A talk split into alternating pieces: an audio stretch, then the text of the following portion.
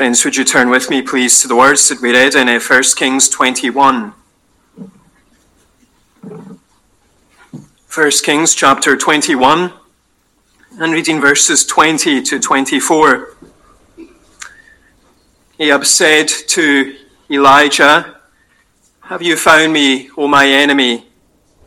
He answered, I have found you because you have sold yourself to do what is evil in the sight of the Lord. Behold, I will bring disaster upon you. I will utterly burn you up and will cut you off from Ahab, every male, bond, or free in Israel. And I will make your house like the house of Jeroboam, the son of Nebat, and like the house of Baasha, the son of Ahijah, for the anger to which you have provoked me, and because you have made Israel to sin. And of Jezebel, the Lord also said, The dog shall eat Jezebel within the walls of Jezreel. Anyone belonging to Ahab who dies in the city, the dogs shall eat, and anyone of his who dies in the open country, the birds of the heavens shall eat.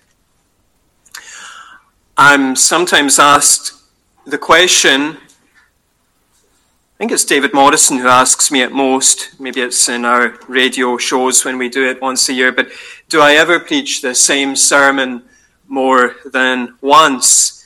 And friends, I have to confess there are times that I do, especially around the Christmas New Year period. I was really caught out uh, a few weeks ago when it was a Tuesday night prayer meeting and I preached a sermon from Luke and uh, a few days later, I was with one of my elders, and he informed me that he had nudged his wife in the course of the meeting, and he had pointed out that he knew the exact headings that I would be preaching from that evening. And she had said to him, How do you know what he's going to do?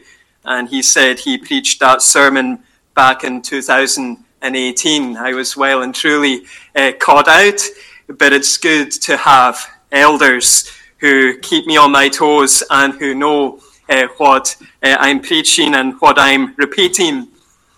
This week, though, I was reading about the Southern Baptist pastor, Robert Lee, who pastored Bellevue Baptist Church in the early 20th century.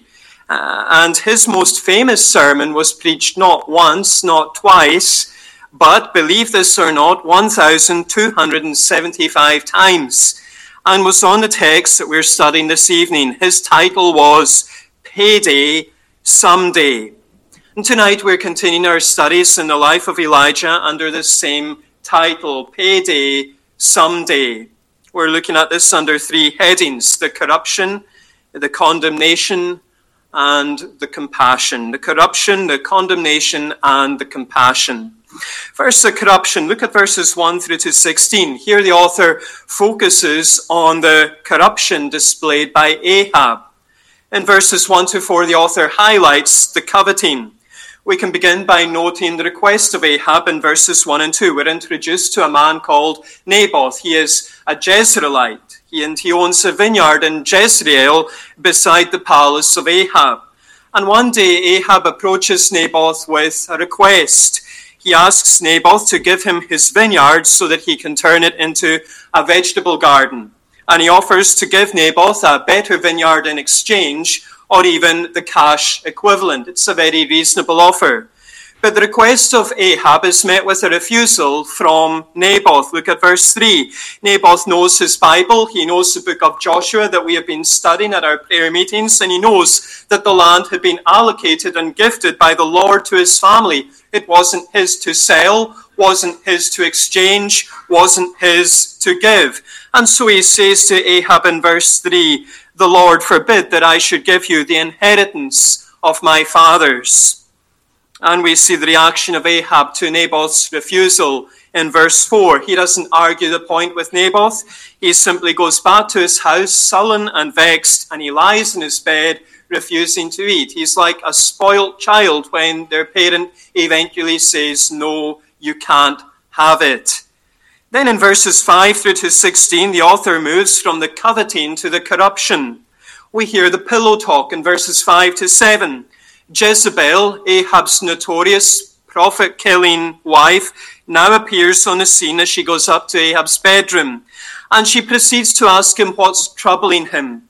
What is leaving him so listless. And Ahab replies by telling Jezebel about his very reasonable request and Naboth's subsequent refusal. And upon hearing this, Jezebel explodes. She cries out, Do you not govern Israel? Uh, Jezebel had grown up in the palace of the Phoenician kings. She knew how kings behaved when their subjects refused them. And she now says to Ahab, You're not much of a king. You're not a proper king. You're, you're a bit of a weakling. You're a bit of a sap. You're, you're not like my father and his father before him. I, I, honestly don't know why I married you, Ahab. And she goes on and tells Ahab to get up and to eat and to be cheerful because she will give him the vineyard of Naboth. We move then from the pillow talk to the plot in verses 8 to 14. Uh, Jezebel immediately goes into action and she signs and seals and sends some letters in the king's name to the elders and leaders of Jezreel. She instructs them to hold a, fast and to have Naboth seated in a prominent place. She then tells him to have two worthless men ready who will then accuse Naboth of cursing the Lord, that is blasphemy, and cursing the king, that is treason. And after hearing the testimony of these two witnesses, the elders and leaders of Jezreel are to then have Naboth stoned to death. And once the letters are sent, the plot goes on like clockwork. The fast is announced. Naboth is seated and then accused and executed along with his sons, as we see in 2 Kings chapter 9. And the messages relate to Jezebel Naboth has been stoned, he is dead.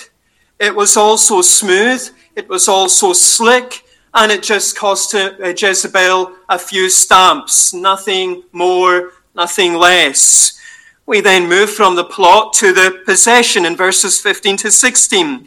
Jezebel now goes to Ahab and she tells him to get up and to take possession of the land because Naboth is no longer alive, Naboth is dead. And Ahab rises up to go down to Naboth's vineyard and he takes possession of it. Friends, as we consider these verses, we're being given a picture of the downward spiral of sin a picture of the downward spiral of sin. That's what we see in Ahab. It all started with this overwhelming desire for a vineyard that wasn't his and wasn't his right to take. That desire dominated him. That desire gripped his mind. It gripped his thoughts. It gripped his heart. And the desire led to displeasure when he was told that he couldn't have it. He was angry with Naboth, but we might also say he was angry with the Lord. And that displeasure led to deception, as Ahab and Jezebel then play fast and loose with the truth and have Naboth falsely accused. Now, you might be sitting here tonight and you're saying, well, yes, we can see how Jezebel played fast and loose with the truth, but what about Ahab? Well, look at verses 1 to 4. Naboth goes up to Ahab and he says, You can't have this field because the Lord forbids it.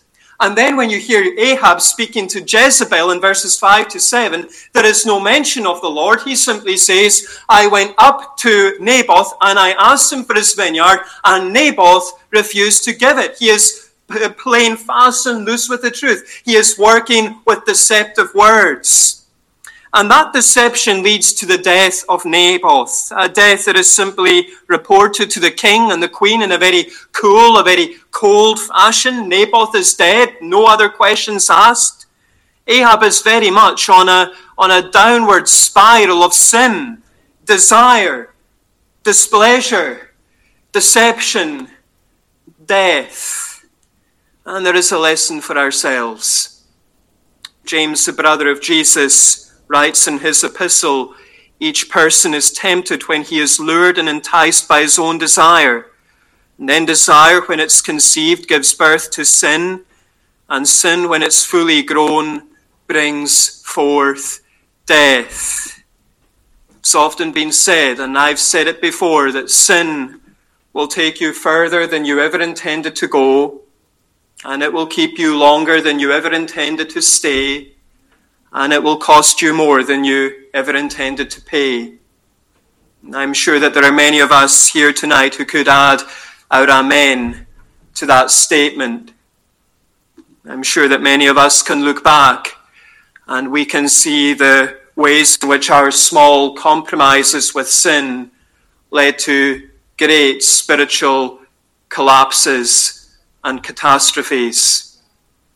I'm sure that many of us can resonate with the words of Richard Owen Roberts, who said, Your life as a Christian is seemingly full of Christ, and there is no room for self, but an aggressive sin comes in and wiggles his way in, crowding out Christ just a little bit. You give a place to this sin, and soon another does the same thing. Sin by sin, error by error, selfishness by selfishness. The backsliding continues until you are virtually empty of Christ and full of self. Friends, let's examine ourselves this evening and ask the question is there a sin in our lives that we are leaving unchecked? Is there a sin in our lives that is going to lead us on a downward spiral, a downward spiritual spiral? It might be very, very small. No one else knows about it, no one else notices it. But you're on that spiral and you'll soon spiral out of control. The corruption. Then we have the condemnation. Look at verses 17 to 24. The author now focuses on the condemnation declared by Elijah. Verses 17 to 19, we hear the Lord's words to Elijah. Up to this point, the Lord has been very silent through this narrative. We might find ourselves asking the question, where is God? Is he blind to what's taking place in Jezreel? Is he deaf to the cries of Naboth and his sons? Is he deaf to the lies of Ahab and Jezebel? Is he too paralyzed and unable to do anything about what is taking place? Well, the author doesn't leave us with these questions for long as he shows us the directions that the Lord gives to Elijah in verses 17 to 19. The word of the Lord comes to Elijah. The Lord now speaks. And the Lord instructs him to go to Naboth's vineyard, to go to Ahab, who is in Naboth's vineyard, Naboth's field, which he has taken as his own possession.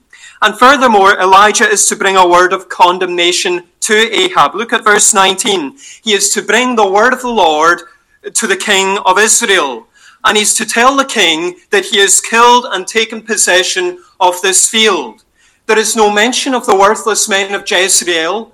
There is no mention of the spineless leaders of Jezreel. There is no mention of the devious queen of Jezreel. The buck stops with Ahab. The buck stops with the leader of the nation. The buck stops with this man who has killed Naboth and taken possession of his vineyard. And Ahab could easily say, But I didn't know, I didn't do anything, but it happened under his watch. And because he has done this, dogs will lick up his blood in the place where they had licked up the blood of Naboth.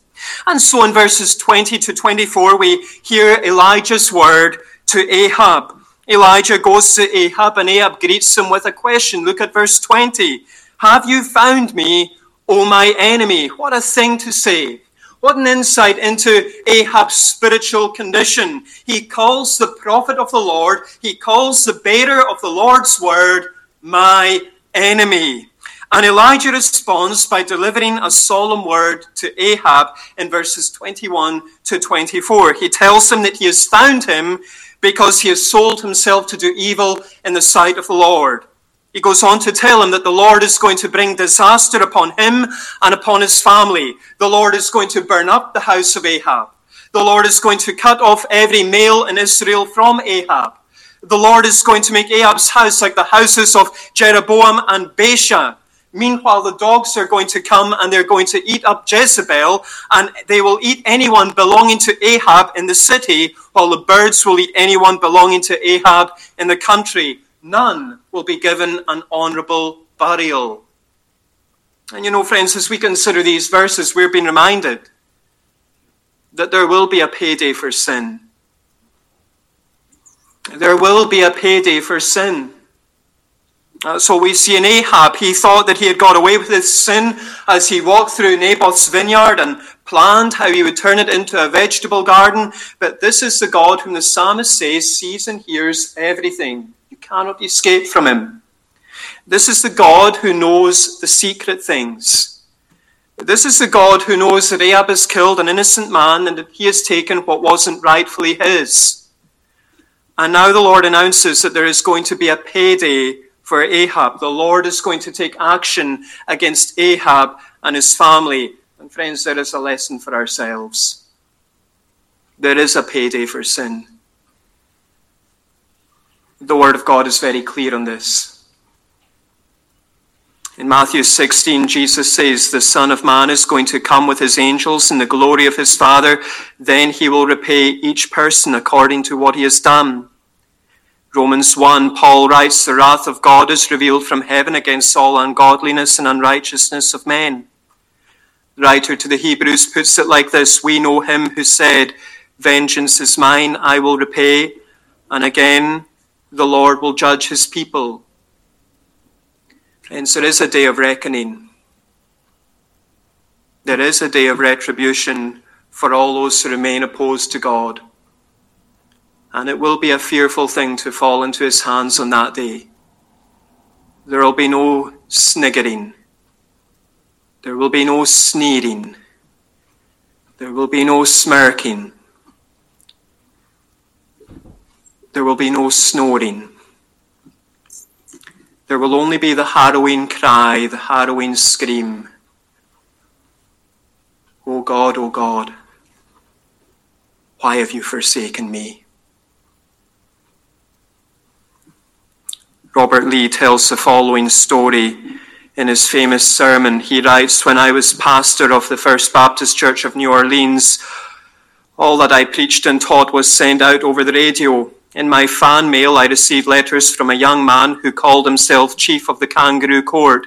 Many nasty, critical things he said. One day I received a telephone call from a nurse in the charity hospital of New Orleans. She said, Pastor, there is a young man down here whose name we don't know. All he tells us is that he is the chief of the kangaroo court. He is going to die. He says that you are the only preacher in New Orleans that he has ever heard, and he wants to see you. Will you come down? Yes, I replied. The nurse introduced me to the young man, saying, This, sir, is the chief of the kangaroo court. I found myself looking into two of the wildest eyes I have ever seen. As kindly as I could, I spoke, saying, Hello. How do you do? He answered in a voice that was discourteous and a furious snarl, more like the voice of a mad wolf than the voice of a rational man. Is there something I can do for you? I asked, as kindly as I could speak. No, not a thing. Unless you throw my body to the buzzards when I am dead, if the buzzards will have it, he said with a half shout and with a sort of fierce resentment that made me wonder why he had ever sent for me. Then his voice lost some of the snarl and he spoke again I sent for you, sir, because I want you to tell these young fellows here something for me. I want you to tell them that the devil pays only in counterfeit money. I stayed with this young man nearly two hours. Occasionally he spoke. There was a desperate earnestness in his voice as he looked at me with wild eyes where terror was enthroned. After a while, I saw those eyes becoming as though they were glass as he gazed at the ceiling above. I saw his huge lean chest heave like bellows. I felt his hand clutch at mine as a drowning man would grab for a rope. I held his hand. I heard the raucous gurgle in his throat. And then he became quiet, like a forest when the cyclone is long gone. Tonight, friends, these verses remind us that God is not mocked. He will not be provoked forever. There will be a day of condemnation for every person who continues to resist him, continues to refuse him, continues to reject him, continues to ridicule him. There will be a payday someday. There will be a payday someday. But we don't leave it there because we move then finally to the compassion. Look at verses 25 to 29, where the author now focuses on the compassion demonstrated by the Lord. Verses 25 to 26, we're given a description so far, 1 Kings has given us a very negative assessment of Ahab. We've seen that in 1 Kings 16. We've been told that he did more evil than any who were before him.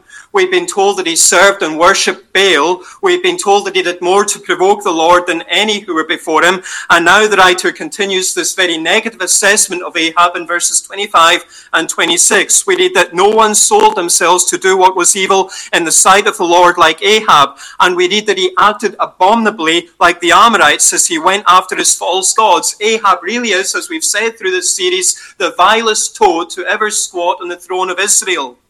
And then all of a sudden, there's a delay in the Lord's promised judgment. Look at verses 27 to 29. Ahab appears to respond to the Lord's word by repenting. Verse 27. He hears, he carefully listens to what Elijah says, and he tears his clothes. He then puts on sackcloth and he fasts and he lies in a sackcloth and he goes about the place and about the palace in a dejected fashion. Now, at this point, many scholars ask the question was Ahab's repentance genuine? Some claim that it was.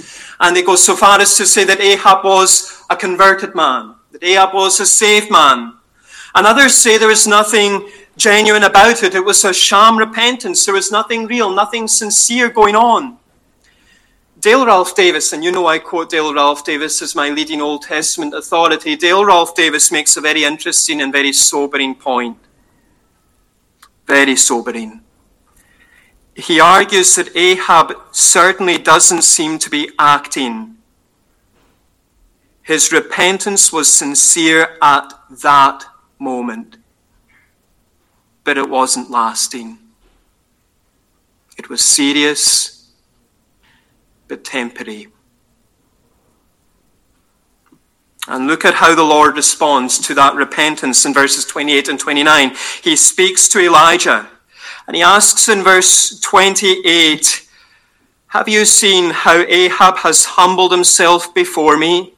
Because he has humbled himself before me, I will not bring the disaster in his days, but in his sons I will bring the disaster upon his house. There is almost, and we say this reverently, there is almost an excitement in the Lord's voice. It is almost as if the Lord says to Elijah, Well, well, look at that. Look at that, Elijah. And having said this, the Lord comes to this resolution. He resolves that the disaster that he had just threatened will not come about in Ahab's lifetime. It will come about in the lifetime of his son. The judgment hasn't been cancelled, but it has been delayed.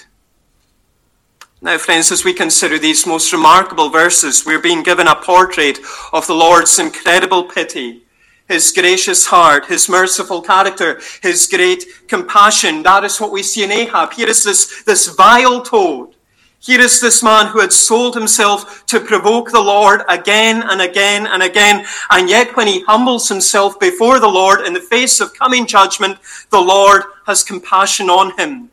And there is a lesson for ourselves. The Lord is a God who delights in showing compassion. He is a God who delights in extending grace to the undeserving. We see that in his declaration to Moses, where he says to Moses that he is the Lord who is merciful and gracious, slow to anger, abounding in steadfast love. We see this when he forgives David, spares him from death following his rape of Bathsheba and murder of her husband Uriah. We see this when he restores Manasseh following his repentance in Babylon. We see this when he relents from destroying the city of Nineveh after they respond to Jonah's preaching with repentance. And friends, we see this most of all in Jesus. In Jesus, we see the one who is described as being full of grace and truth. In Jesus, we see the one who is ready to respond to every cry for mercy. In Jesus, we see one who rejoices over every sinner who repents. In Jesus, we see one who is willing to sit down and eat with all those who open the door to him. Here is mercy, friends. Here is grace. Here is compassion that can never be explained, that can never be earned. It can only be joyfully embraced. Isn't that wonderful? I was speaking with my closest friends on Sunday night. Uh, we have a monthly chat together on Zoom. And, and one of them said, You know, isn't it amazing that we just cannot explain grace? We can't explain it. We cannot earn it. We can only embrace it. We can only receive it. And so, as we close this evening, friends, there is a word for everyone who's here tonight and everyone who's listening online. There's a word for those of us who are Christians, those of us who are in Christ. Tonight, friend, you are a recipient of grace. You are a recipient of compassion. And because you are a recipient of grace, because you are a recipient of compassion, you can rejoice that there is now no condemnation for you. No condemnation for you despite the moments when you fall into sin, and fall into sin we will. No condemnation for you despite the struggles that you have in your Christian walk. No condemnation for you despite the sufferings that you may be going through that seem to suggest otherwise. Tonight you can look at the Lord's compassion toward Ahab and all the instances of his compassion to his people in his word, and you can rejoice, friend, that this God is your God a God of compassion. But there is also word for any who may be here tonight who may not yet be Christians, who may still be outside of Christ. At present, friend, you are going along the road that leads to condemnation. You are hurtling toward that payday. But that doesn't need to be the end of your story. There is a God who is full of compassion. There is a God who is rich in mercy. There is a God who is abundant in grace. And tonight he offers you this compassion, this mercy, this grace in the gospel, this compassion, this mercy, this grace that is found in Christ and in Christ alone. And so you now have a choice. You have a choice. And it's a choice that an eight year old can make, and it's a choice that an 88 year old can make. And not only can they make this choice, but they have to make this choice. Will you receive this Lord? Will you receive this Savior? Will you receive this Jesus who is full of compassion? Or will you continue to reject him and eventually be rejected by him? The choice is yours. The choice is yours. I can't make it for you. The elders can't make it for you. No one in this congregation can make it for you. Your parents can't make it for you. Your children can't make it for you. Your husband, your wife can't make it for you. The neighbor that you're sitting beside, who you've been going to church with for many years, can't make it for you. You must make this choice. Will you receive or will you reject the God who is, who is so full of compassion and who delights, who delights, friends, to save?